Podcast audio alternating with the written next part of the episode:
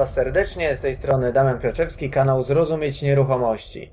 Po dłuższej przerwie i różnych problemach technicznych e, pojawiam się znowu na kontestacji, żeby Wam przybliżyć troszeczkę temat inwestowania i być może tym razem od troszeczkę innej strony, bo będzie to inwestowanie we własne dzieci, e, w to, żeby ich umiejętności mogły no, nam pomóc, jako tym inwestującym już dorosłym w nieruchomości czy w inne produkty inwestycyjne, y, przede wszystkim pomóc w taki sposób, żeby nasze inwestowanie się nie skończyło wraz z, z nami. Żebyśmy zapewnili sobie dziedziczność naszego inwestowania, żeby to y, nasza rodzina też miała z jakiś pożytek, a przede wszystkim nasze dzieci, żebyśmy umiejętnie mogli im przekazać to, co y, my doświadczamy, to z czym się borykamy nie każde dziecko będzie na to gotowe, ale myślę, że y, warto jakby tutaj się zainteresować tematem i poznać opinię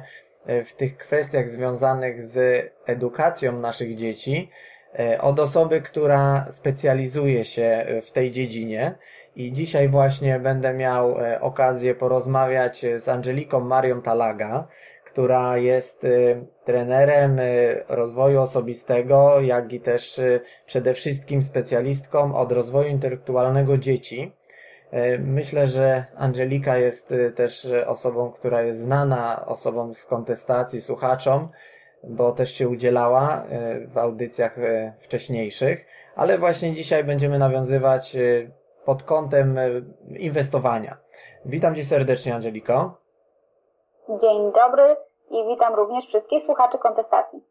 Angeliko, jakbyś mogła tym, którzy Cię słyszą po raz pierwszy, być może e, powiedzieć parę słów o sobie, e, z, e, skąd jesteś, jak tutaj możesz no, pomóc jakby w temacie inwestowania i uczenia inwestowania dzieci, bądź rozwoju intelektualnego dzieci. I, I tutaj no, mhm. jakbyś zachęciła swoją osobą do kontynuowania tego tematu. Więc y, audycja jest idealna dla każdej osoby, która ma dzieci w wieku od powiedzmy dwóch lat do nieskończoności, bo wiadomo, że zanim dzieci ukończą drugi rok życia, to z pieniędzmi jako takimi nie mają zbyt wiele wspólnego. Od drugiego życia, od drugiego roku życia mają już bardzo wiele wspólnego. Natomiast jeszcze powiem o tym, skąd się wzięłam, czym się zajmuję. Zaczęłam się zajmować to już prawie 6 lat temu e, rozwojem dzieci jako takim. Na początku to był rozwój intelektualny, czyli mm, jak wychować dziecko na geniusza, jak nauczyć dziecko dwujęzyczności, jak nauczyć dziecko e, czytać, pisać we wczesnym wieku, jakie to daje, mm, jakie, jakie to niesie ze sobą pozytywne konsekwencje.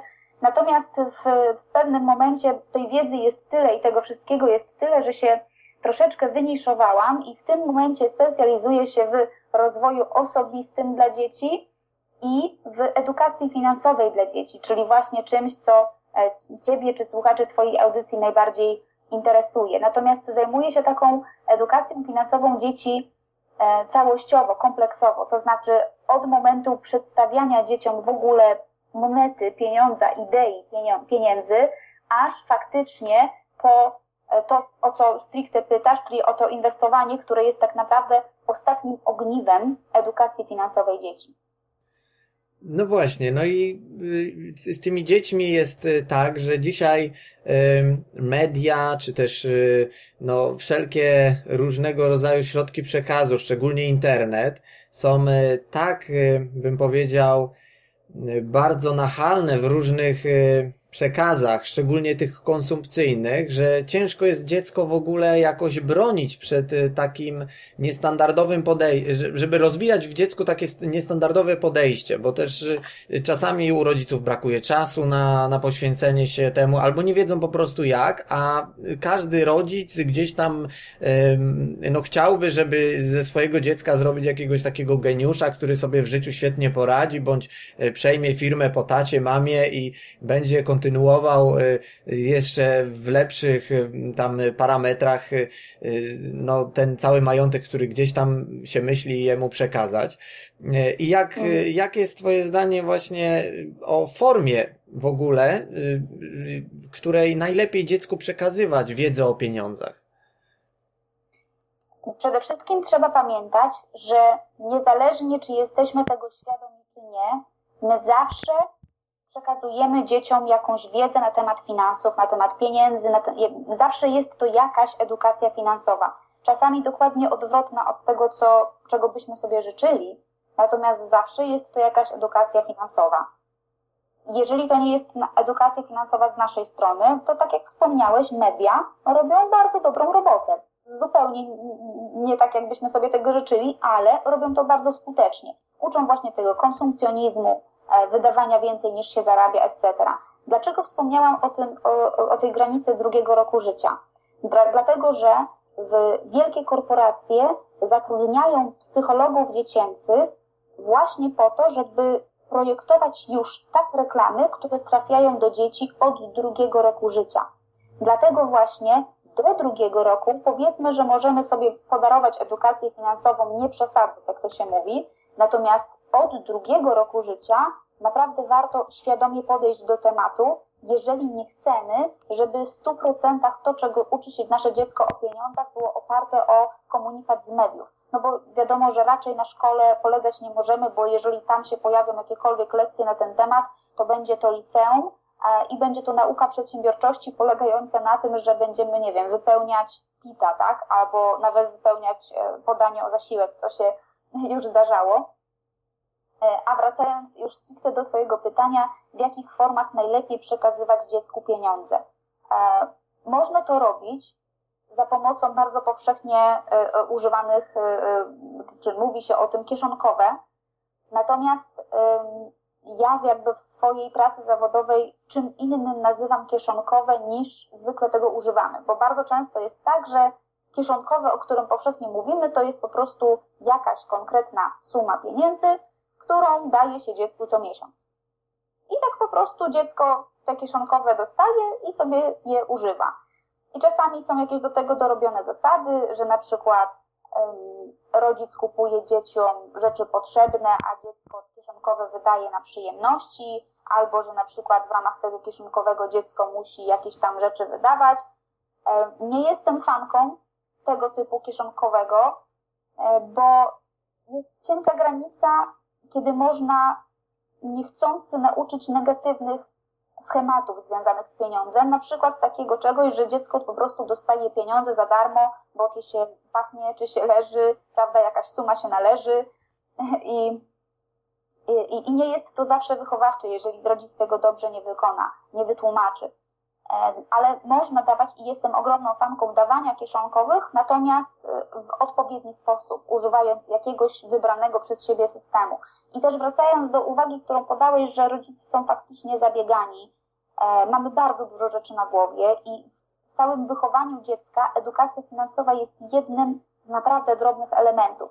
Dlatego to, co ja polecam najbardziej, to dogadać się razem z żoną, mężem, z partnerem, partnerką, i wprowadzić jakiś system. Bo dopóty, dopóki traktujemy edukację finansową po macoszemu, albo chaotycznie, albo jak nam wyjdzie, tak nam wyjdzie, to uczymy rzeczy różnych, tak naprawdę nawet nie kontrolujemy tego, co uczymy. W momencie, jak wprowadzimy jakiś system, na przykład sam system kieszonkowego, jakiś konkretny, w tym momencie odpada tak naprawdę, odchodzi nam troszeczkę obowiązków, nie musimy o tym tak bardzo świadomie myśleć, bo system działa za nas. Druga najważniejsza rzecz w edukacji finansowej dziecka, oprócz y, tego, jak wielki wpływ mają media, to jest to, jak wielki wpływ ma nasza postawa. Bo dzieci przede wszystkim edukację finansową, że tak powiem, spijają z mlekiem matki, tak się mówi, tak? Że obserwują po prostu to, co robią rodzice. I też się mówi bardzo często, e, że y, jaki wpływ ma na dziecko rodzic, odpala jednego papierosa za drugim, mówiąc jednocześnie, no synu, córko, nie pal papierosów, bo to niezdrowe. I się śmiejemy z tego, tak? Jaki to ma wpływ, jaka to jest hipokryzja. Ale z edukacją finansową zadziwiająco, często robimy właśnie dokładnie to samo. Czyli na przykład mówimy, no ale nie możesz wydawać pieniędzy na głupoty, tak? Bo bo, bo, bo tak nie można. I w tym momencie na przykład idzie mama do sklepu i kupuje sobie 68 parę, parę butów i nawet jeżeli to jest fanka dobrych butów czy cokolwiek, to dziecku ciężko jest zrozumieć, po co komuś tyle par butów, skoro ma już tam te dwie czy trzy, których potrzebuje i wydawać by się mogło, że tej nowej nie potrzebuje, więc skoro mama kupuje rzeczy niekoniecznie potrzebne, to dlaczego ja nie mogę kupić sobie 68 komiksu o kaczorze Donaldzie, tak? Czy tam gry wideo, czy czegokolwiek innego. Angeliko, bo tutaj tak naprawdę nie ma y, jednej recepty na każdy etap y, życia takiego dziecka, bo jak od drugiego roku w górę mówimy, to każdy rok życia jest przecież inny. Ja też to widzę po swoim dziecku, które ma teraz 4 latka i on, y, Dominik akurat rozumie coraz więcej, coraz więcej też obserwuje mnie w różnych działaniach ale te działania najczęściej, pomimo tego, że ja osobiście inwestuję w nieruchomości, no przecież y, nie sposób, żebym mu dawał akty notarialne do czytania, czy żeby on mi tutaj jakoś y, pomagał w zakresie porządkowania y, danych, czy też dokumentów, ale takie dziecko obserwuje nas, myślę, że często i coraz częściej, w takich codziennych sytuacjach, jak wypłacamy pieniądze z bankomatu, że ściana daje pieniądze, jak płacimy w sklepie, w markecie kartą, że plastik jakby powoduje, że jest takim magiczną kartą, która daje nam zakupy w sklepie. I tak naprawdę, jakie byś tutaj wskazała możliwości pokazania dziecku, że nie tylko płacimy, ale też w jakiś e, rozsądny sposób pokazywali, dlaczego e, e, te pieniądze tam są na tej karcie, jak, że, że trzeba na nie zapracować, że jak je zdobyć. bardziej chodzi mi o takie podejście, żeby uświadomić dziecku, że to nie jest magiczna bańka, która jest wypełniona jakimiś tam niezmierzoną kwotą i gdzieś ją sobie tam wydajemy. Okej, okay, no to pytanie nie ma prostej odpowiedzi, bo to um, nie da się tego nauczyć za pomocą sposobu, że dzisiaj siadamy przy stole, ja ci wszystko wytłumaczę albo zastosuję jakąś tam strategię czy narzędzie i będziesz nauczony. E, tylko właśnie poprzez takie drobne elementy w ciągu całego dnia, szczególnie jak dziecko jest małe. I tak jak mówisz, z jednej strony dziecko obserwuje to, co robi rodzic, czyli wypłaca pieniądze ze ściany, Czasami jest jeszcze wcześniejszy etap, że wyciąga pieniądze z portfela, tak, że pieniądze się robią z portfela. E, natomiast jest też druga strona barykady i dziecko w naturalny sposób zadaje pytania i interesuje się właśnie tą drugą stroną barykady, czyli dlaczego musisz iść do pracy, dlaczego musisz odebrać ten telefon. No i na tym etapie wszystko jakby zależy od rodzica, żeby to dobrze wytłumaczyć, żeby z jednej strony wytłumaczyć, że idę do pracy, żeby zarobić pieniążki, a pieniążki są potrzebne do tego, żeby kupić zakupy. E, I tutaj najważniejszym elementem w całym tym wszystkim myślę, że jest konsekwencja. Niekoniecznie konsekwencja w, w odpowiadaniu na te pytania za każdym razem, jakie dziecko zada, bo czasami no, nie, nie jest na to czas i miejsce, więc taką rozmowę można na przykład odłożyć na wieczór, mm, ale konsekwencja tak naprawdę w tym, um, w jaki sposób odnosimy się do pieniądza bo czasami mówimy o tym, że pieniądze trzeba szanować, tak? Bo to, to jest ważna rzecz i te pieniądze są skończone, ale jak miniemy z dzieckiem 20-groszówkę na chodniku, to się po nią nie schylimy. No, bo to jest brudne, tak? Nie wiadomo ile tam leży, kto tego dotykał. A dla dziecka 20 groszy leżące na chodniku to są tak samo e, duże pieniądze, jak 20 zł w portfelu mamy. Później się dopiero dzieci orientują, że, ty, że te pieniądze mają inną moc sprawczą, inną moc zakupową, e, ale również tego braku szacunku do pieniądza, takiego dwudziestogroszowego, uczą się poprzez obserwowanie rodziców. Kolejna rzecz, i to jest błąd, który bardzo często popełniamy, bardzo często nieświadomy, nieświadomie. To znaczy, e, tłumaczymy dzieciom na jakimś etapie, w którymś momencie, że nie ma pieniążków. Dlaczego mi nie kupisz tej zabawki? No bo nie mam tyle pieniążków. Dlaczego nie pojedziemy na wakacje do Disneylandu? No bo mamy za mało.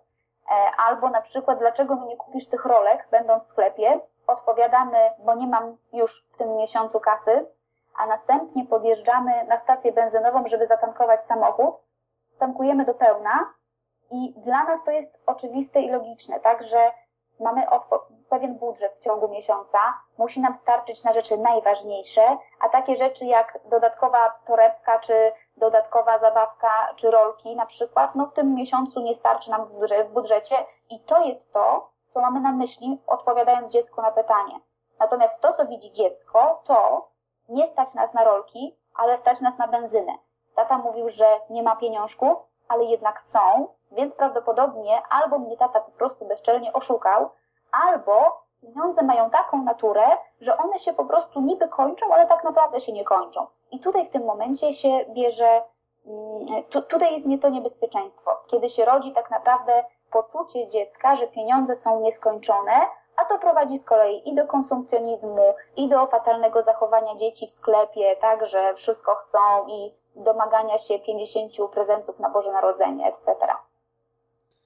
No, a propos tego, co mówisz, to mi się przypomina taka sytuacja, gdzie będąc w markecie z moim synkiem, e, też właśnie, no czasami, no dochodzi do takich sytuacji, że dziecko coś chce, sobie weźmie, bo jest to łatwo dostępne na półce, a później no rodzic musi za to zapłacić, a wiemy jako świadomi rodzice, że to jest na przykład niepotrzebne, bo jest to kolejna jakaś tam zabawka powtarzalna. Dla dziecka jest to coś, co on chce. No i y, już wielokrotnie się tak zdarzyło, że właśnie y, synek zabrał y, z półki jakiś tam produkt, a ja mówię, że no teraz tego nie weźmiemy, a właśnie, a on już y, nauczył się takiej odpowiedzi, dobrze, to kupimy to następnym razem. Y, I, I nie wiem, czy, czy takie podejście jakby tutaj jest y, już sensowne u niego, że zaczyna rozumieć, że no na daną chwilę nie, nie trzeba, a później on oczywiście o tym zapomina, bo jest masa innych bodźców i gdzieś tam wypada to z głowy, ale jednak udaje się u dziecka wykształcić taki element, że Y, nie muszę mieć tego na już, y, że nie ma tylko kup teraz i jest tam możliwość, że, y, że się po prostu odpuści jakiś tam produkt, no i potrafi to zrozumieć. Tylko właśnie kwestia wprowadzania takiej reguły w życie i pytanie też, kiedy dokładnie, bo każde dziecko pewnie na innym etapie zaczyna to rozumieć. A mhm. zmierzam do tego, żebyś może trochę powiedziała, E, kiedy dziecko jest coraz lepiej przygotowane może do tego, żeby już wprowadzać takie dzieci już w przekazywanie jakiejś wiedzy odnośnie prowadzenia firmy, czy też jakiegoś elementu wiedzy, który by był związany z tym, co robimy branżowo, na przykład, że inwestujemy w nieruchomości i mhm. jak myślisz, czy może nie tyle chodzi tu o wiek, tylko o y, taki sposób czy podejście do samego dziecka, żeby ono już rozumiało, czym zajmują się konkretnie rodzice. No więc tutaj odpowiedź paradoksalnie jest i prosta, i trudna, bo zaczynamy najwcześniej jak się da, albo zaczynamy zawsze wtedy, kiedy dziecko wykaże najmniejszy cień zainteresowania. A dzieci są zwyczajnie po prostu żywo zainteresowane, już nawet dwu, trzylatek, i zadają pytania, gdzie rodzic znika na pół dnia, dlaczego rodzic spotyka się z tym panem, z tą panią, czemu rodzic musi odebrać telefon, co rodzic robi z tymi papierami. Niebezpieczeństwem jest, kiedy zbyt często e, zbywamy dziecko, tak? No bo wydaje się, że w jaki sposób my możemy 3, 4, 5-latkowi wytłumaczyć, że zajmujemy się inwestowaniem w nieruchomości e, i czytamy akt notarialny, o którym wspominałeś na początku. Natomiast Sztuka polega na tym, żeby trudne rzeczy wyjaśniać w prosty sposób. Ja bardzo często na szkoleniach podaję taki przykład. Wydaje nam się, nam dorosłym, że każdy z nas wie, co to jest inflacja. A kiedy się pytam na sali, no to dobrze, no to wytłumaczcie mi, co to jest inflacja.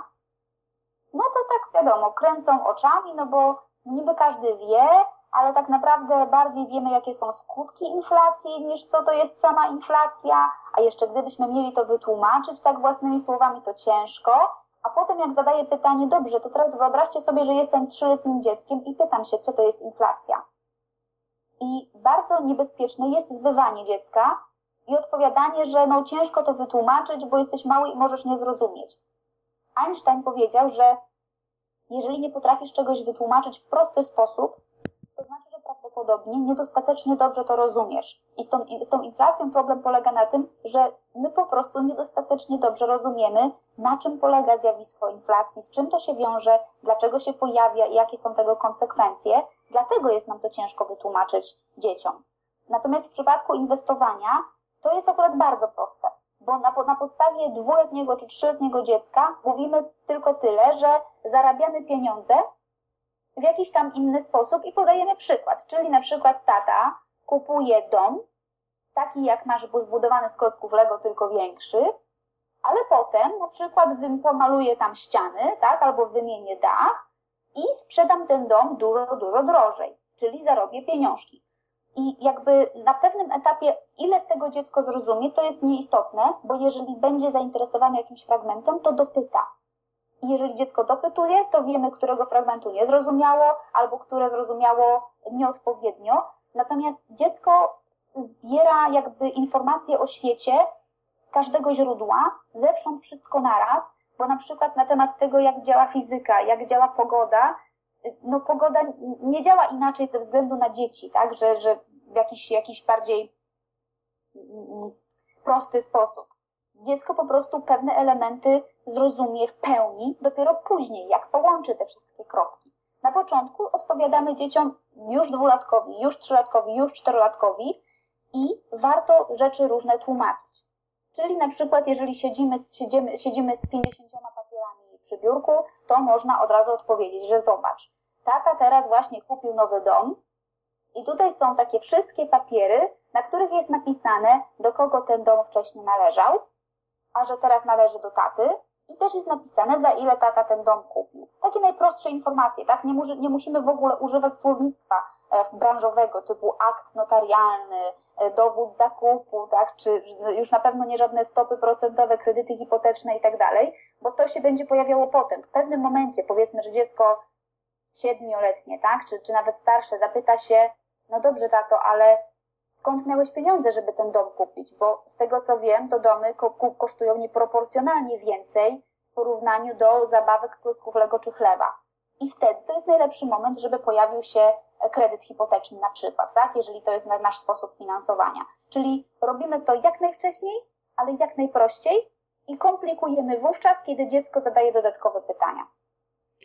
Angelika, a teraz y, jakbyś omówiła chwilę takie najbardziej powtarzalne i no, najczęściej się pojawiające błędy, które rodzice właśnie popełniają w podejściu do dzieci, bo y, no, korek, korekta, że tak powiem, y, pewnych sytuacji jest nieraz dużo trudniejsza niż, jak już to ziarno jest gdzieś zasiane, niż odpowiednie przygotowanie do wejścia w jakiś tam proces, w jakąś interakcję z dzieckiem. I mhm. jakbyś mogła troszeczkę tutaj y, pokazać y, nam, y, no, gdzie często leży problem? Mogłabym powiedzieć, że popełniamy powszechnie i to nie tylko w kwestii wychowania edukacji finansowej, natomiast trzy takie podstawowe błędy, e, od których bardzo ciężko się uwolnić. Pierwsza, zabrzmi może strasznie, ale zwykle zakładamy, że dziecko jest głupie nie uważamy nasze dziecka za, naszego dziecka za głupie, bo uważamy, że ono jak dorośnie, to będzie mądre, tak? Czy mądrzejsze, czy będzie posiadało wiedzę, ale utożsamiamy ilość posiadanej wiedzy z inteligencją, czy jakby y, z, z umiejętnością zrozumienia pewnych elementów. Jak to się objawia? No, że tłumaczymy dziecku, tak, nie zrozumiesz tego, albo dowiesz się, jak dorośniesz, no, wytłumaczyć, jak będziesz starszy. Y, I albo na przykład, i to jest bardzo niebezpieczne, przekłamujemy jakieś elementy, przekazując nieprawdę.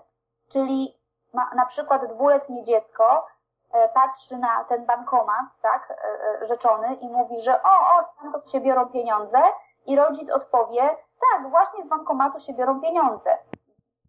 Uradowany tym, że dziecko zauważyło, że stamtąd się biorą pieniądze i, i że jakby ma nowy element wiedzy w swoim życiu, ale dziecko to przyjmuje jako fakt. Natomiast jeżeli przekazujemy takie półprawdy ze względu na to, że chcemy w jakiś sposób chronić dziecko, czy przekazywać mu jakąś taką wiedzę, którą zakładamy, że, zrozumie, że dziecko zrozumie, prowadzi do tego, że dziecko wyciąga potem błędne wnioski. E, a im wcześniej zaczniemy tłumaczyć trudne rzeczy, tym łatwiej będzie dodawać potem kolejne elementy tej wiedzy, bo do czego to się sprowadza? Chronimy nasze dziecko tak naprawdę do 18 roku życia. To znaczy, nie musisz wiedzieć, jak się zarabia pieniądze, bo jeszcze nie ten etap, nie musisz wiedzieć, e, jak być człowiekiem przedsiębiorczym, bo po co ci to, nie będziesz żadnego biznesu na razie prowadził mm, i e, nie musisz wiedzieć, jak się prowadzi konto, nie musisz wiedzieć, jak się wypłaca. No, nie, nie robimy tego bezpośrednio, ale taki wysyłamy komunikat, a potem nagle dziecko wyjeżdża na przykład na studia do innego miasta i oczekujemy od niego, że będzie oszczędne, że będzie rozsądnie wydawało pieniądze, że będzie bystre na tyle, żeby potrafiło sobie zorganizować czy nawet zarobić w jakiś sposób pieniądze, ale kiedy się miało tego nauczyć? Jeżeli do tej pory nie miało praktycznie żadnego doświadczenia z pieniędzmi, a przecież większość rzeczy, i tak i do edukacji finansowej, uczymy się poprzez doświadczenie poprzez obcowanie z pieniądzem, poprzez popełnianie wszystkich błędów po kolei, więc pierwszy błąd to jest takie, że zakładamy, że dziecko jest głupie albo niekompetentne w jakimś tam zakresie i chronimy je przed tym wszystkim, czyli udaremniamy popełnianie błędów, udaremniamy y, nabywanie doświadczenia z pieniądzem, a potem wymagamy, żeby tą wiedzę nie wiadomo skąd nagle miało. Drugi błąd to jest to, że jesteśmy niekonsekwentni. Czyli ja podaję taki zawsze przykład z moją mamą. E, kiedy mama krzyczała na mnie, e, traktowałam ją nie do końca poważnie, dlatego że używała wielokrotnie argumentu, jak będziesz to robić, czy tam za długo oglądać telewizję, to wyrzucę ci telewizor za okno. Zgadnij, ile razy w życiu moja mama wyrzuciła telewizor za okno. Dwa razy. Nigdy. Nie, żartuję, oczywiście. No, no dokładnie, no.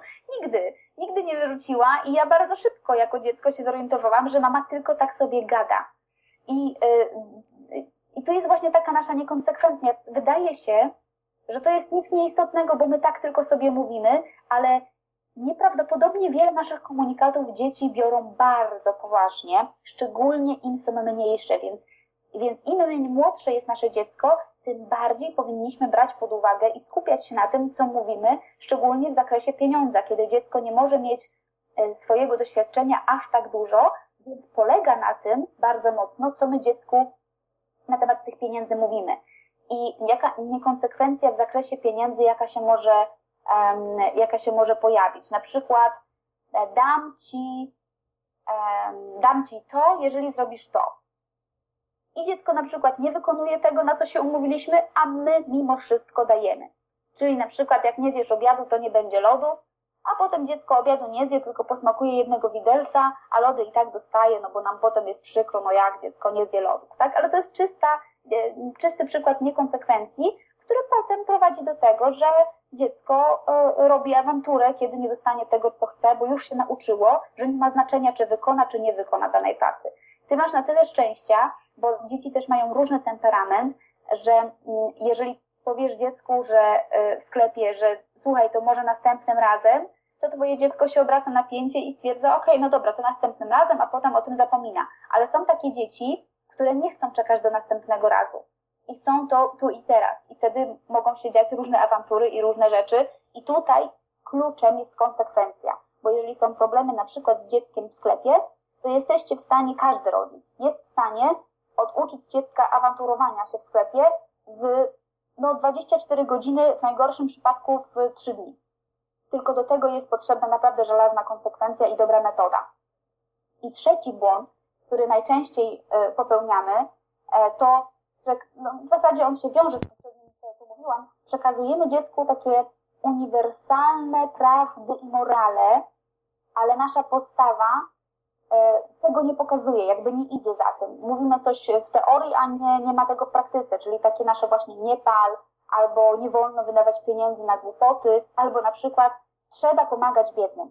Trzeba pomagać ludziom, którzy mają gorzej od nas, bo my mamy pieniążki, a oni nie mają. A następnie przechodzimy obok e, jakiegoś człowieka, który żebrze na ulicy, e, ma miseczkę na drobne i dziecko widzi, że mu do tej miseczki nie wrzucamy. No i teraz Dlaczego, tak? Przecież mama mówiła, czy tata mówił, że trzeba pomagać biednym. No i teraz trzeba wytłumaczyć jakby w jakiś bardzo prosty sposób nasze podejście do życia dziecku, tak? Dlaczego, w jaki sposób uważamy. Albo na przykład wielu słuchaczy kontestacji może mieć taki pogląd, że nie, nie pomaga się biednym. Dlatego, że każdy, kto ma dwie ręce i dwie nogi, to powinien umieć zarabiać na siebie i taki żebracz na ulicy zamiast żebrać powinien stać i zapytać się, czy mogę zagrabić panu ogródek za dwa złote na przykład, tak? I, czy za pięć złotych i tak dalej. Bo też się spotykam z takim podejściem i clue polega na tym, żeby nie zapętlić się w takie przekazywanie e, takich głupio mądrych prawd, które się po prostu po prostu się mówi o tym, tak, że, że, że ucz się, ucz, bo nauka to do potęgi klucz. Albo czy trzeba czytać książki, bo kto czyta książki, ten jest mądry. I teraz pytanie, ile takie dziecko razy widzi rodzica w tygodniu z książką? Bo jeżeli wcale, no to nie nauczy się ani czytać książki, ani nie nauczy się racjonalnego wydawania pieniędzy, ani, ani nic innego, bo, no bo po prostu obserwuje nas i uczy się dużo więcej poprzez to, co robimy, a nie to, co mówimy, że robimy. Tu jeszcze może tyle dopowiem z własnego doświadczenia, że y, no, dzieci bardzo dobrze pamiętają to, co mówimy i nawet y, kiedy przy nas czegoś tam nie powtórzą, to gdzieś to zarejestrowały i już wielokrotnie y, się z tym spotykałem no, w przypadku mojego synka, kiedy no, coś podsłyszał, nawet przefiltrował przez swoje rozumienie i w najmniej takiej oczekiwanej chwili, w odpowiednim kontekście sytuacyjnym, wykorzystał to. I gdybyśmy mówili właśnie takiemu dziecku jakieś bzdury, no to potem y, to dziecko by mogło wyjść na takiego głupka małego właśnie, że y, powiedziało coś i to jest dziwne do tej sytuacji. Więc jeżeli przekazujemy dziecku właśnie w mądry sposób y, rzeczywistość, jak ona wygląda, no to później nas może mile zaskoczyć w odpowiednim kontekście, że y, trafiło z jakimś tam pytaniem bądź odpowiedzią. Y, no i to jest całkiem sensowne, więc y, bardzo. Dzieci są takimi, bym powiedział, rejestratorami rzeczywistości. My nie wiemy kiedy i co zaskoczy. I to na każdym etapie rozwoju ja to zauważam, że tak naprawdę dziecko długo może coś tam nie mówić, y, nie czytać y, tam y, samemu książki jeszcze, bo, bo nie umie tam rozpoznać tych literek jako symboli i tak dalej. No, na wszystko jest oczywiście metoda, ale w pewnym momencie coś załapuje. I tak samo myślę jest też z pieniędzmi, że taka droga, którą dziecko idzie wraz z rodzicem, który go prowadzi, jest tutaj no, takim kluczem do tego. Jakbyś jeszcze może powiedziała, co zrobić, żeby właśnie nie przeszarżować, bo niektórzy rodzice, zauważam, chcą zrobić ze swoich dzieci takie roboty do wygrywania. Czasami y, odnoszę wrażenie, że takie niespełnione marzenia z czasów y, szkolnych bądź y, młodości które się nie zrealizowało y, z różnych względów, chcemy, żeby zrobili, zrobiły nasze dzieci, typu super szkoła muzyczna, super jakieś tam kursy, super jakieś umiejętności i pchamy te nasze dziecko y, w coś i nie wiemy, czy ono tak naprawdę chce, czy nie, czy robimy mu y, to na siłę, jak to weryfikować i jak y, nie przesadzić, żeby y, no, z tego dziecka właśnie nie uczynić takiego super sportowca, który we wszystkich dziedzinach ma wygrywać? Tak naprawdę, żeby odpowiedzieć w pełni na to pytanie, e, e, to, to jest bardzo trudne zadanie, dlatego że e, na takie wychowanie dziecka, bo to o czym mówisz, to już, to już są tak naprawdę efekty widoczne w późnym dzieciństwie, czy nawet w dorosłym życiu i na to ma wpływ tak wiele czynników, że sama edukacja finansowa, czy nawet rozwój osobisty dla dzieci, e, to jest kropla w morzu potrzeb tak naprawdę. E, I e, jestem zwolennikiem takiego rozwiązania, żeby nie, nie narzucać rzeczy, którymi dziecko nie zainteresuje się samo.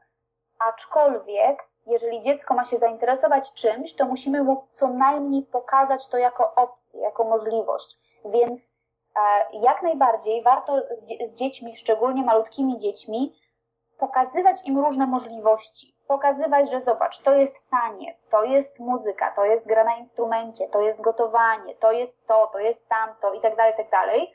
A jeżeli dziecko zatrybi, jeżeli coś go zainteresuje, to pójdzie za, tą, e, za tym bakcylem takim. E, I jak na przykład, nie wiem, czy widziałeś te odcinki e, Masterchef Junior, tak, czy gotujące dzieci, ja się interesowałam tym szczególnie z punktu widzenia rozwoju. Jakim cudem 8, 9, 10, 12-letnie dziecko gotuje 60 razy lepiej niż ja, a nie uważam, żebym była gorsz, złą kucharką, żeby było jasne. Co się działo w dzieciństwie tego dziecka, że nabyło takie, a nie inne umiejętności? I początek jest zawsze taki sam. Byłem w kuchni z mamą, babcią, tatą, jak miałem 2, 3, 4 lata i zapytałem się, co robisz i czy ci mogę pomóc, czy mogę zrobić to z tobą. Zaczynało się bardzo prosto. I tak jak gotowanie dziecko jest w stanie przyuważyć, tak być może gry na skrzypcach nie jest dziecko w stanie przyuważyć, ale zauważy gdzieś tam w telewizji, że możemy dziecku to po prostu pokazać. Najprościej to jest po prostu dawać dobry przykład i pozwalać dziecku na pewną dozę wolności, albo nawet bardzo dużą dozę wolności, jeżeli jesteśmy na tyle odważni. E, pokazywać możliwości, ale nie zmuszać. I najważniejsza rzecz, to z takiej mojej perspektywy, którą robimy też źle, to jest też taki często powtarzający się błąd. Zadam Ci pytanie. E, to jest takie pytanie dosyć proste, retoryczne, na, na zasadzie tak lub nie. Czy uważasz, że błędy, czy nawet porażki, e, czy to jest naturalny element nauki, czy to jest coś złego? Naturalny element nauki. Okej. Okay jeżeli zapytamy się każdego rodzica, to myślę, że każdy rodzic odpowie to samo, że oczywiście błędy się popełnia, to jest normalne, naturalne mhm. i porażki też są jakimś tam etapem, tak, czy elementem i w teorii każdy to wie i nawet jesteśmy gotowi to dziecku powiedzieć. A później to samo dziecko, któremu przekazaliśmy taką teorię, przychodzi do nas i mówi, że dostało w szkole jedynkę. I się pytamy, no ale jak to jedynka, ale dlaczego? Ale co się stało? No ale dlaczego się nie nauczyłeś? Albo dziecko wylało na stół sok. Jak mogłeś? No dlaczego wylałeś? Boże, jaki ty jesteś nieuważny. Ale z ciebie nie zdara. Albo dziecko zapomniało stroju na WF. Znowu zapomniałeś, czy ty nie możesz zapisać sobie tego gdzieś e, i że, że tam, nie wiem, jesteś zapominalski, słoń trąbalski i tak dalej. A to jest nic innego, jak właśnie błędy. Tylko, że pokazujemy z naszej strony, jakby naszą postawą, że te błędy są karygodne że nie ma miejsca na popełnianie tych błędów. I tak bardzo narzekamy na szkołę, że to szkoła jakby uczy dziecka tego, że jest jedna odpowiedź na pytanie i że za każdy błąd jest obniżenie oceny i tak dalej, ale e, cała taka kultura tego błędu wrosła w nas bardzo, że my również w ten sposób się zachowujemy bardzo nieświadomie. I to nie jest tak, że ja jestem z kolei taka święta i ja tego nie robię, bo większość z nas robi takie rzeczy po prostu nieświadomie, tak? Z automatu tak zwanego, bo każdy z nas chodził do jakiejś szkoły albo w jakiś sposób ukończył edukację, każdy z nas miał jakichś rodziców, jakichś dziadków, oglądał jakieś media, e, czytał jakieś książki, gdzieś tam te wpływy po prostu są. E, więc ciężko jest odpowiedzieć na pytanie, w jaki sposób nie przesadzić. E, na pewno odchodziłabym od tego modelu, ale widzę, że ja nie jestem pierwsza, która o tym mówi, kiedy zapisujemy dziecko na miliard zajęć dodatkowych, tak? Bo nam się wydaje, że musi znać angielski, musi się uczyć gry na skrzypcach i tak dalej. Raczej bym postawiła na model, że w każdym tygodniu pokazujemy dziecku jedną nową rzecz, ale nie nalegamy ani nie próbujemy nawet wdrożyć dziecko, czy próbować nauczyć dziecko tej umiejętności. Czekamy, aż do któregoś z tych elementów, że tak powiem, zatrybi i się zainteresuje. E, I obserwujemy dziecko. No nie ma innej możliwości. Dzieci są tak różne i tak różne wpływy, e, e, jakby tak, tak wiele rzeczy wpływa na rozwój dziecka, że nie sposób wyobrazić sobie nawet, co nasze dziecko mogłoby robić w przyszłości, tym bardziej w czasach, w jakich żyjemy. Bo jeżeli by się na przykład zapytać moich rodziców, jak byli bardzo, bardzo młodzi, e, czy pozwoliliby na przykład swojemu synowi, żeby był mm, projektantem aplikacji na iOS-a, to prawdopodobnie nie wiedzieliby w ogóle, co oznacza wypowiedziane zdanie. I tak samo, gdyby nas dzisiaj ktoś się zapytał, czy nasze dzieci mogłyby pełnić taki lub taki zawód w przyszłości, no to też doznalibyśmy ciężkiego szoku, bo dzisiaj my nie wiemy, jakie zawody za 20 lat będą istniały, a jakie nie. Znaczy możemy podejrzewać, tak? Są futuryści, którzy coś tam są w stanie przewidzieć, ale na pewno powstaną zawody, które dzisiaj jeszcze nie istnieją i być może właśnie tym zajmie się twój syn, może tym właśnie zajmie się moja córka, a wrócę do tego, bo wspomniałeś o tym, kiedy rodzic y, buduje własne imperium, własną firmę i chciałby y, przekazać to wszystko dzieciom. Bardzo ostrożnie bardzo ostrożnie, bo to może być bardzo niebezpieczne.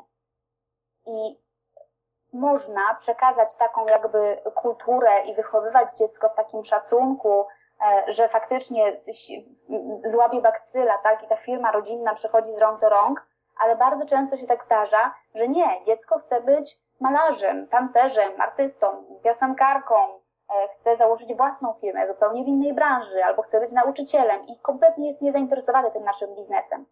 I my też nad sobą musimy pracować, żeby wzrastać w takiej akceptacji tego, że dziecko może mieć zupełnie inne zdanie na ten temat, nawet jeżeli my całe życie poświęcimy na to, żeby, żeby budować imperium, które potem przekażemy potomstwu.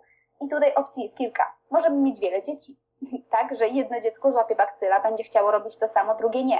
Albo obmyślmy plan B, to znaczy dziecko będzie właścicielem i będzie otrzymywało jakieś dywidendy, ale CEO czy jakiś tam prezes tego będzie zupełnie inny, zatrudniony z zewnątrz, tak? Osoba, która zna się na temacie.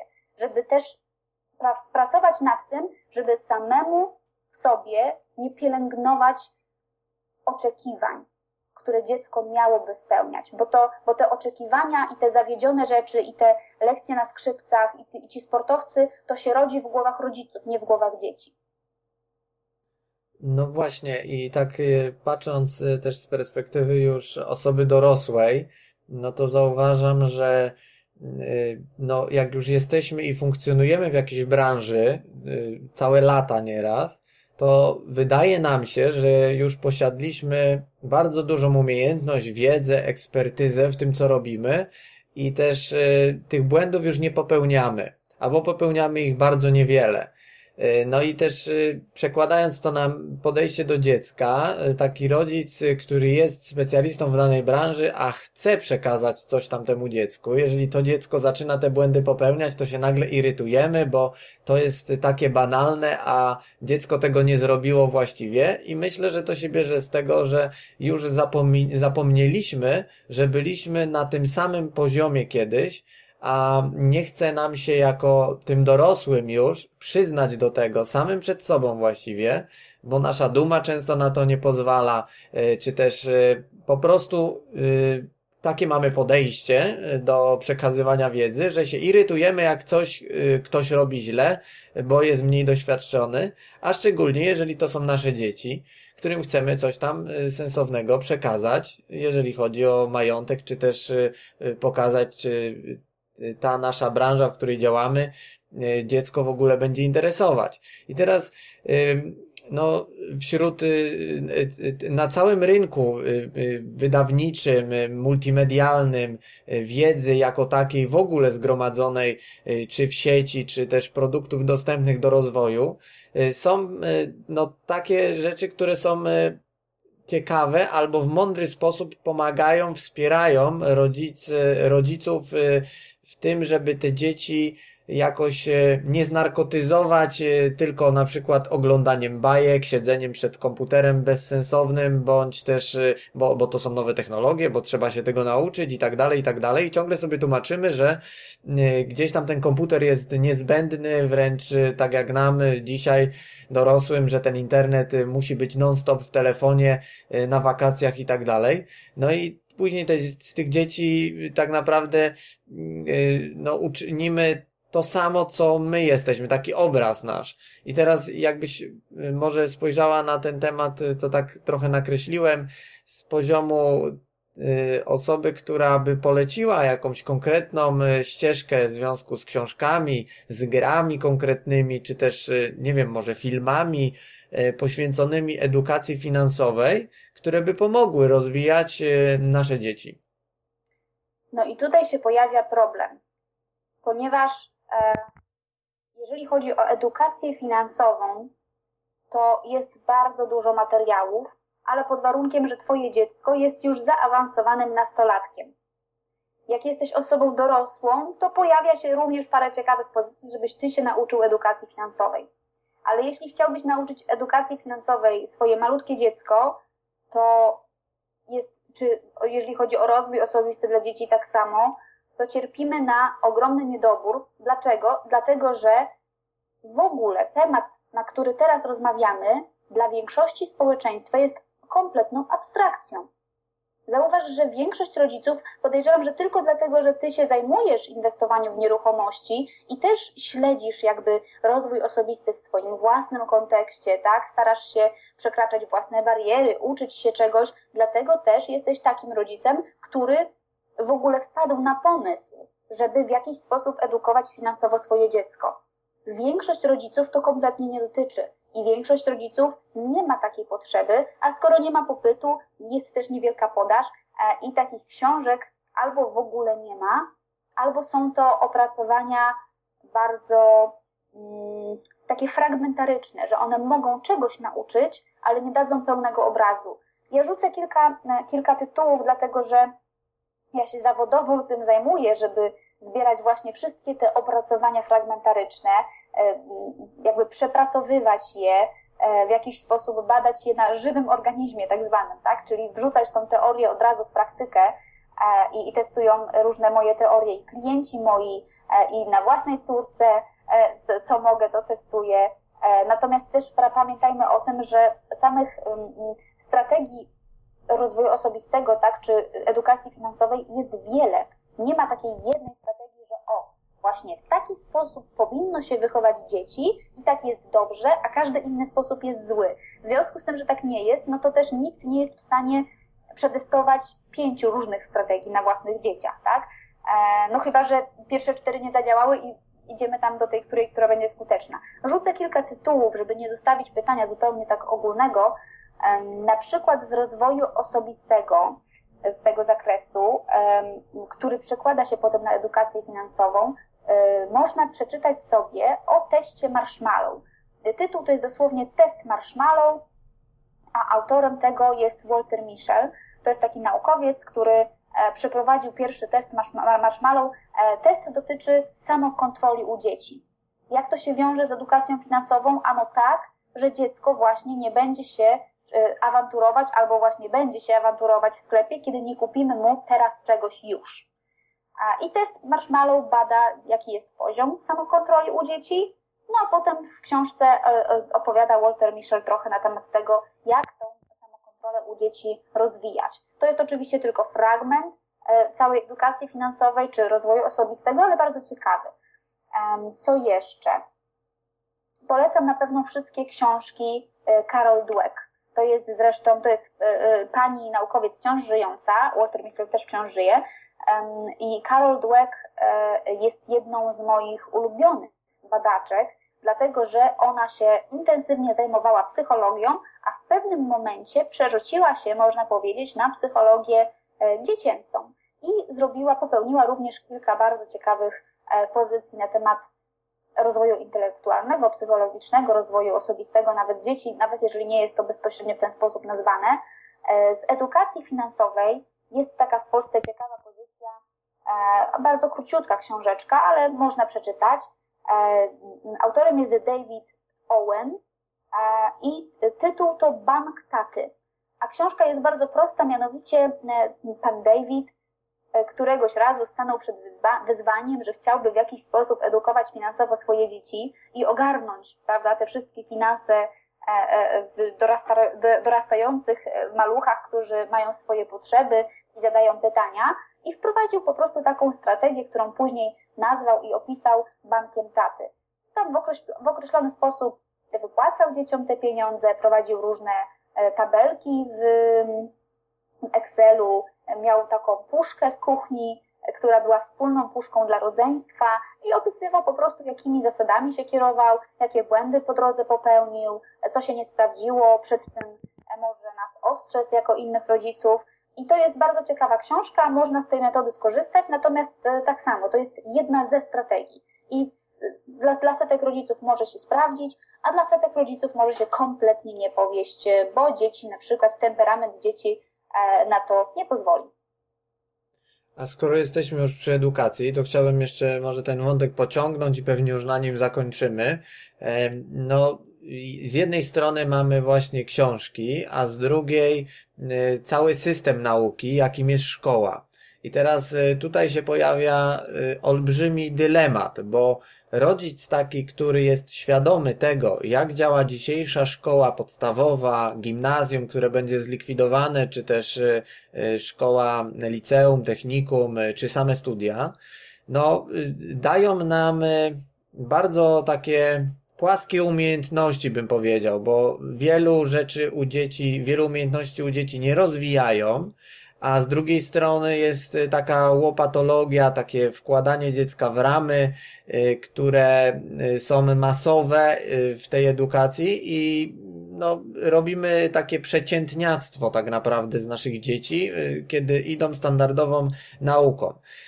No i teraz pytanie, czy jest jakaś alternatywa, bo ja też przed takim dylematem pewnie stanę dopiero, ale no już się ten temat y, pojawia w rozmowach takich y, rodzinnych, gdzie czy też z moimi znajomymi, którzy też myślą troszeczkę inaczej niż standardowo, tak jak homeschooling, czy też szkoła waldorfska, Montessori, jakieś takie elementy, które są dla jednych pełną egzotyką, a z drugiej strony dają pewien niezbadany potencjał, który pójdzie w zupełnie innym kierunku u takiego dziecka niż y, dziecko, które jest kształcone w sposób tradycyjny.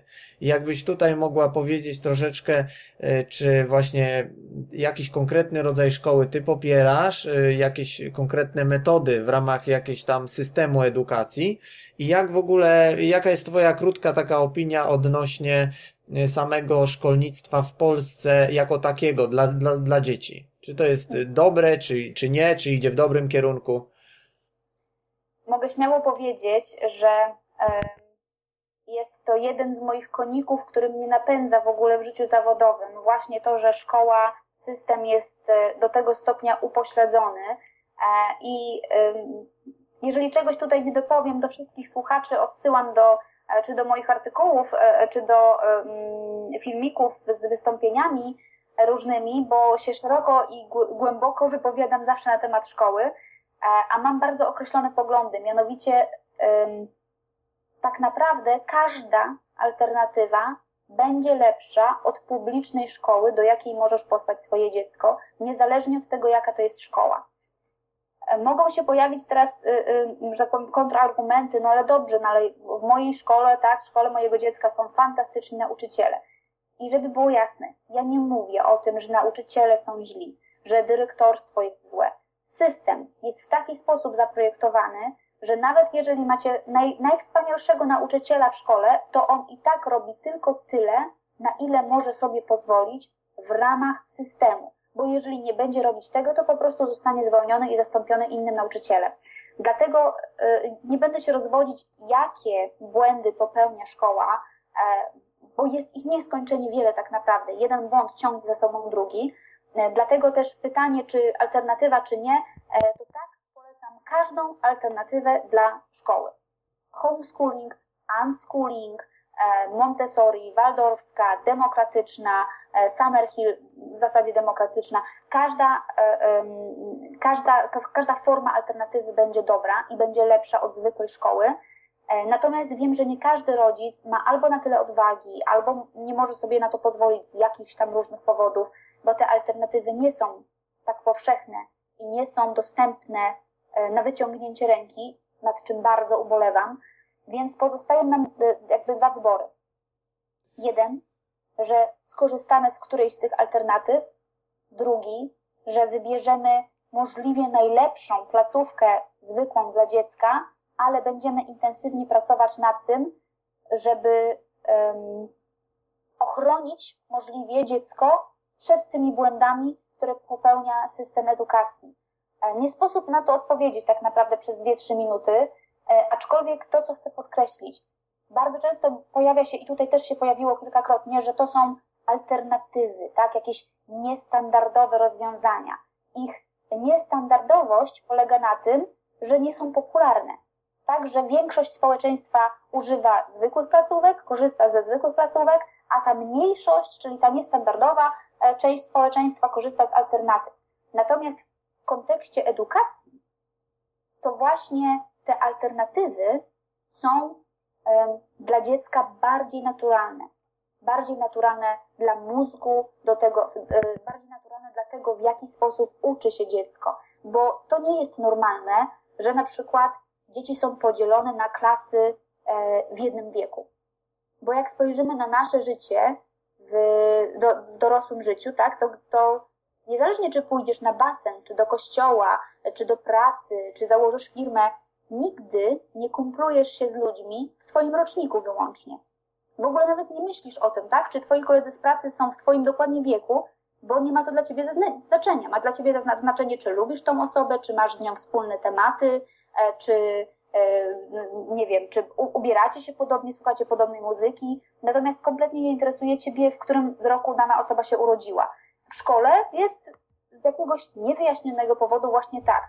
Oczywiście to jest powód bardzo wyjaśniony, po prostu łatwiej jest systemowi ogarnąć dzieci, tak, w tym samym wieku. E, tak samo dzwonki. Dzwoniący dzwonek, który mówi, teraz masz zakończyć myślenie i naukę o danej rzeczy, po to, by chwilę teoretycznie odpocząć, a za chwilę rozpocząć naukę czegoś zupełnie innego, to jest dla naszego mózgu absolutnie tak nieprawdopodobnie niewygodne, że to jest i tak cud, że dzieci czegokolwiek uczą się w szkole, że cokolwiek zapamiętują, bo to jest tak nienaturalne dla tego, w jaki sposób funkcjonuje nasz mózg, że, że no można by nawet podejrzewać, że to zostało tak zaprojektowane, żeby dziecko nic z tego nie wyniosło. Bo e, na podstawie wiedzy dzisiejszej na temat tego, jak funkcjonuje mózg, to szkoła no, nie ma prawa działać i nic dziwnego, że my wychodzimy ze szkoły i no, nie mamy kompetencji praktycznych, nie potrafimy łączyć pewnych elementów, nie pamiętamy 80-90% z tego, co uczyliśmy się w szkole, mnie to nie dziwi. Po prostu. Angelika, a wyjście poza system kosztuje i to albo kosztuje pieniądze dodatkowe, często niemałe, albo sporo czasu, jak w przypadku y, homeschoolingu. I teraz y, pytanie jest takie, y, już ostatnie pewnie. Zobacz, kiedy szkoły takie nietypowe, y, w jakąś, które dają jakąś alternatywę typu szkoła waldorfska czy Montessori. Tu odsyłam do internetu, żebyście sobie już y, poczytali sami, co to jest i kto stworzył, jak wygląda ten system, żebyśmy już tego nie rozwijali na antenie. Ale rzecz w tym, że to jest domena dużych miast. Warszawa, Kraków, Wrocław, Poznań.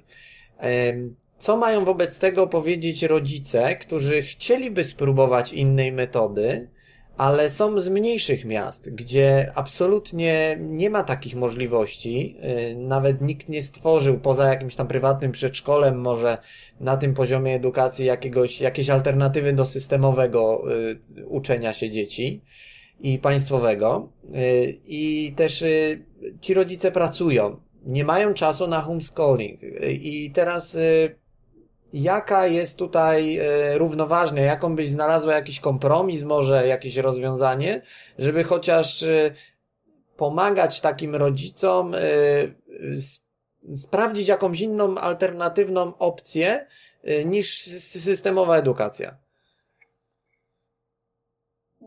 To, co chciałabym Ci powiedzieć, to to, że jest rozwiązanie tego problemu i jest ono bardzo proste. A to, co muszę Ci powiedzieć, no to to, że niestety warunki, jakie mamy w Polsce, są bardzo dla nas wszystkich niekomfortowe. Po pierwsze, właśnie dlatego, o czym powiedziałeś, że tych alternatyw, e, one nie są na wyciągnięcie ręki, bo są albo domeną dużych miast, są też w mniejszych miastach, no ale nie we wszystkich. E, czasami kosztują wiele, bo bardzo często to są szkoły tworzone poza systemem, więc nie są dotowane, e, a muszą w jakiś sposób sobie poradzić, tak? Opłacić e, budynek, kupić ławki, tak, czy dywany, czy cokolwiek, z czym pracują, więc bardzo często są drogie. I faktycznie edukacja domowa to jest takie rozwiązanie, na które albo rodzic musi mieć czas, żeby zostać w domu, bo nawet nie chodzi o to, że sama edukacja domowa zajmuje długo, bo e, tutaj też pragnę wszystkim rodzicom wyjaśnić, edukacja domowa dziecka, żeby całą podstawę programową przejść razem z dzieckiem, to jest maksymalnie godzinka, dwie nauki w domu codziennie, od poniedziałku do piątku. Maksymalnie. Więc to wcale nie jest tak, że rodzic musi mieć teraz nagle cały etat na to, żeby poświęcić dziecku na jego edukację. E, natomiast faktycznie e, szkoła pełni drugą rolę tak zwanej opieki, tak, że po prostu my dziecko gdzieś odstawiamy na cały dzień, mówiąc brutalnie, żebyśmy my mogli pójść do pracy. I to jest drugi problem. Chciałabym Ci powiedzieć, że jest rozwiązanie proste tego problemu, ale nie ma. I tutaj e, każdy rodzic musi znaleźć swoją drogę, ostateczna ostateczność jest taka, że weźmie sytuację we własne ręce i to się wielokrotnie zdarzało, bo większość szkół, placówek, które istnieją teraz alternatywnych, to są inicjatywy rodziców. One powstały nie dlatego, że był jaka, była jakaś mądra głowa, która pomyślała, o, otworzę taką szkołę i może się tutaj zapiszę, tylko bardzo często skrzyknęło się trzech, czterech rodziców, którzy stwierdzili, hmm, może nas będzie więcej, wystarczy nas 10-15, żeby otworzyć jakąś małą placówkę, a potem zobaczymy. I większość z tych szkół właśnie w ten sposób powstała, że tak powiem, z potrzeby e, e, społeczeństwa, więc w ten sam sposób można pracować w mniejszych miejscowościach, skrzyknąć się w jakiś sposób. Drugą element, drugim elementem są różne, różnorodne fundacje, które powstają i które pomagają, między innymi teraz fundacja EduTank, E, którą współtworzą osoby, które e, zajmowały się też taką inicjatywą, która cały czas funkcjonuje, bardzo fajna inicjatywa w Polsce, Budzik, Budzące się Szkoły. E, ta inicjatywa zajmuje się tym, żeby w tak możliwy sposób przekształcać istniejące placówki w, tak, w takich możliwych elementach, żeby ta edukacja dzieci E, była e, w tych szkołach łatwiejsza, żeby zlikwidować na przykład właśnie te dzwonki, tak, czy zmienić w jakiś sposób system oceniania. E, to nie jest najlepsze możliwe wyjście, ale zawsze jest jakieś, tak, że robimy cokolwiek lepszego. I do tej fundacji, znaczy do tej inicjatywy Budzik rodzice mogą się również zgłosić, tak, czy na przykład poprosić dyrektora po prostu szkoły, do której chodzą dzieci, czy nie chcieliby wziąć udziału w takiej inicjatywie, bo może będzie coś lepiej. E, I ostatecznym wyjściem, takim kiedy już wszystko inne zawiedzie i nie mamy siły ani żadnej możliwości na nic innego, to jest podejmowanie po lekcjach, po szkole aktywności z dzieckiem, które niwelują albo w jakiś sposób chronią dziecko przed tym negatywnym wpływem, jaki e, ma miejsce w szkole. No i tutaj to już mogłabym, że tak powiem, 10 godzin z Tobą na ten temat rozmawiać i byśmy nie wyczerpali tematu, bo nieskończenie wiele jest tych rzeczy, które moglibyśmy zrobić, e, bo nieskończenie wiele jest tych też tych rzeczy, które szkoła robi negatywnie. Ale to się da zrobić. No, myślę, że tym akcentem zakończymy, bo tematów i wątków, które by można tu rozszerzyć, jest cała masa. Ja też się tym interesuję, a miło się słucha tego, że opowiada o tym ekspert, który no, na co dzień zmierza się z różnymi tutaj sytuacjami, ale też y, bardzo się cieszę, że proponujesz różne alternatywne opcje, że nie tylko jest y, jeden system państwowej edukacji, że y, są różne metody rozmów z dziećmi, prowadzenia ich i też może dzisiejszy wywiad nie jest tak bezpośrednio związany z nieruchomościami, ale myślę, że pośrednio się będzie przekładał na to, co będziemy dziecku chcieli docelowo przekazać później, kiedy my będziemy już, powiedzmy, przechodzić na taką emeryturę czy w cień, żeby to nasze dzieci stawały się aktywnymi y, inwestorami, czy też osobami, które będą prowadzić już y, swój biznes, a te umiejętności na pewno gdzieś zaskoczą i warto jest y, no, korzystać, czy też poszerzyć sobie tych wiele wątków, które tutaj y, poruszałaś. Jakbyś mogła jeszcze na koniec y, troszeczkę powiedzieć, gdzie można poczytać o tobie, o blogu, y, czy też y, poszukać filmików, y, w których tłumaczysz różne kwestie, między innymi też te, które tutaj częściowo omawiałaś, lub też jakieś najbliższe spotkania masz zaplanowane, no to jest właśnie dobry moment, żeby o tym przekazać teraz słuchaczom. Moi drodzy, to najprostsza metoda. E, wpadajcie na bloga, e, adres godmother.pl, tak jak matka chrzestna w języku angielskim, godmother przez samoh.pl. E, polubcie fanpage na Facebooku i jeżeli jest jakiekolwiek spotkanie, miejsce, w którym się pojawiam, jakaś konferencja, zawsze jesteście na bieżąco informowani właśnie poprzez Facebooka, newsletter czy poprzez bloga. I również na blogu znajdziecie i artykuły, i wszystkie filmiki, o których wspominałam, również e, recenzje książek, o których wspominałam, czyli tak naprawdę w tym jednym miejscu możecie sobie pogrzebać i zobaczyć, co Was z zakresu tego zainteresuje. Ja Ci, Angelika, dziękuję za ten czas. Bardzo efektywny, bardzo ciekawy, jeżeli chodzi o konkretne kwestie związane z edukacją dzieci, bo to jest naprawdę temat, który no, dotyczy wielu y, inwestorów, wielu rodzin, wielu rodziców, które mają dzieci lub które zamierzają mieć dzieci, ale żeby te dzieci y, dobrze prowadzić na drodze edukacji. Także jeszcze raz wielkie dzięki za poświęcony czas. No i wszystkiego dobrego w tych wszystkich działaniach Twoich szerzenia wiedzy edukacyjnej. Ja również dziękuję za zaproszenie i pozdrawiam serdecznie wszystkich e, słuchaczy kontestacji. Ja Wam jeszcze chciałem przekazać informację, że 17-18 września e, będzie się odbywał Invest Camp. Jest to e, inicjatywa, wydarzenie zorganizowane przez Global Investor Club również na tej stronie, czy też jak piszecie w Google, InvestCamp, czy Global Investor Club na Facebooku, y, na pewno znajdziecie sobie wzmiankę i odpowiednie odnośniki do stron internetowych, jak globalinvestorclub.pl. Y, ja będę 18 września miał okazję tam być. Y, będzie możliwość też ze mną się spotkać, porozmawiać o inwestycjach ale też przede wszystkim nawiązać, myślę, można w takim miejscu przede wszystkim dobre relacje na przyszłość i zobaczyć, zorientować się, jakie są nowe możliwości, rozwiązania wśród inwestycji swoich środków, pieniędzy, które gdzieś trzymamy w portfelu albo no chcemy koniecznie gdzieś zainwestować. Ja będę tam do dyspozycji w temacie nieruchomości, będzie można i kupić książki, i pogadać, i wypić kawę, herbatę.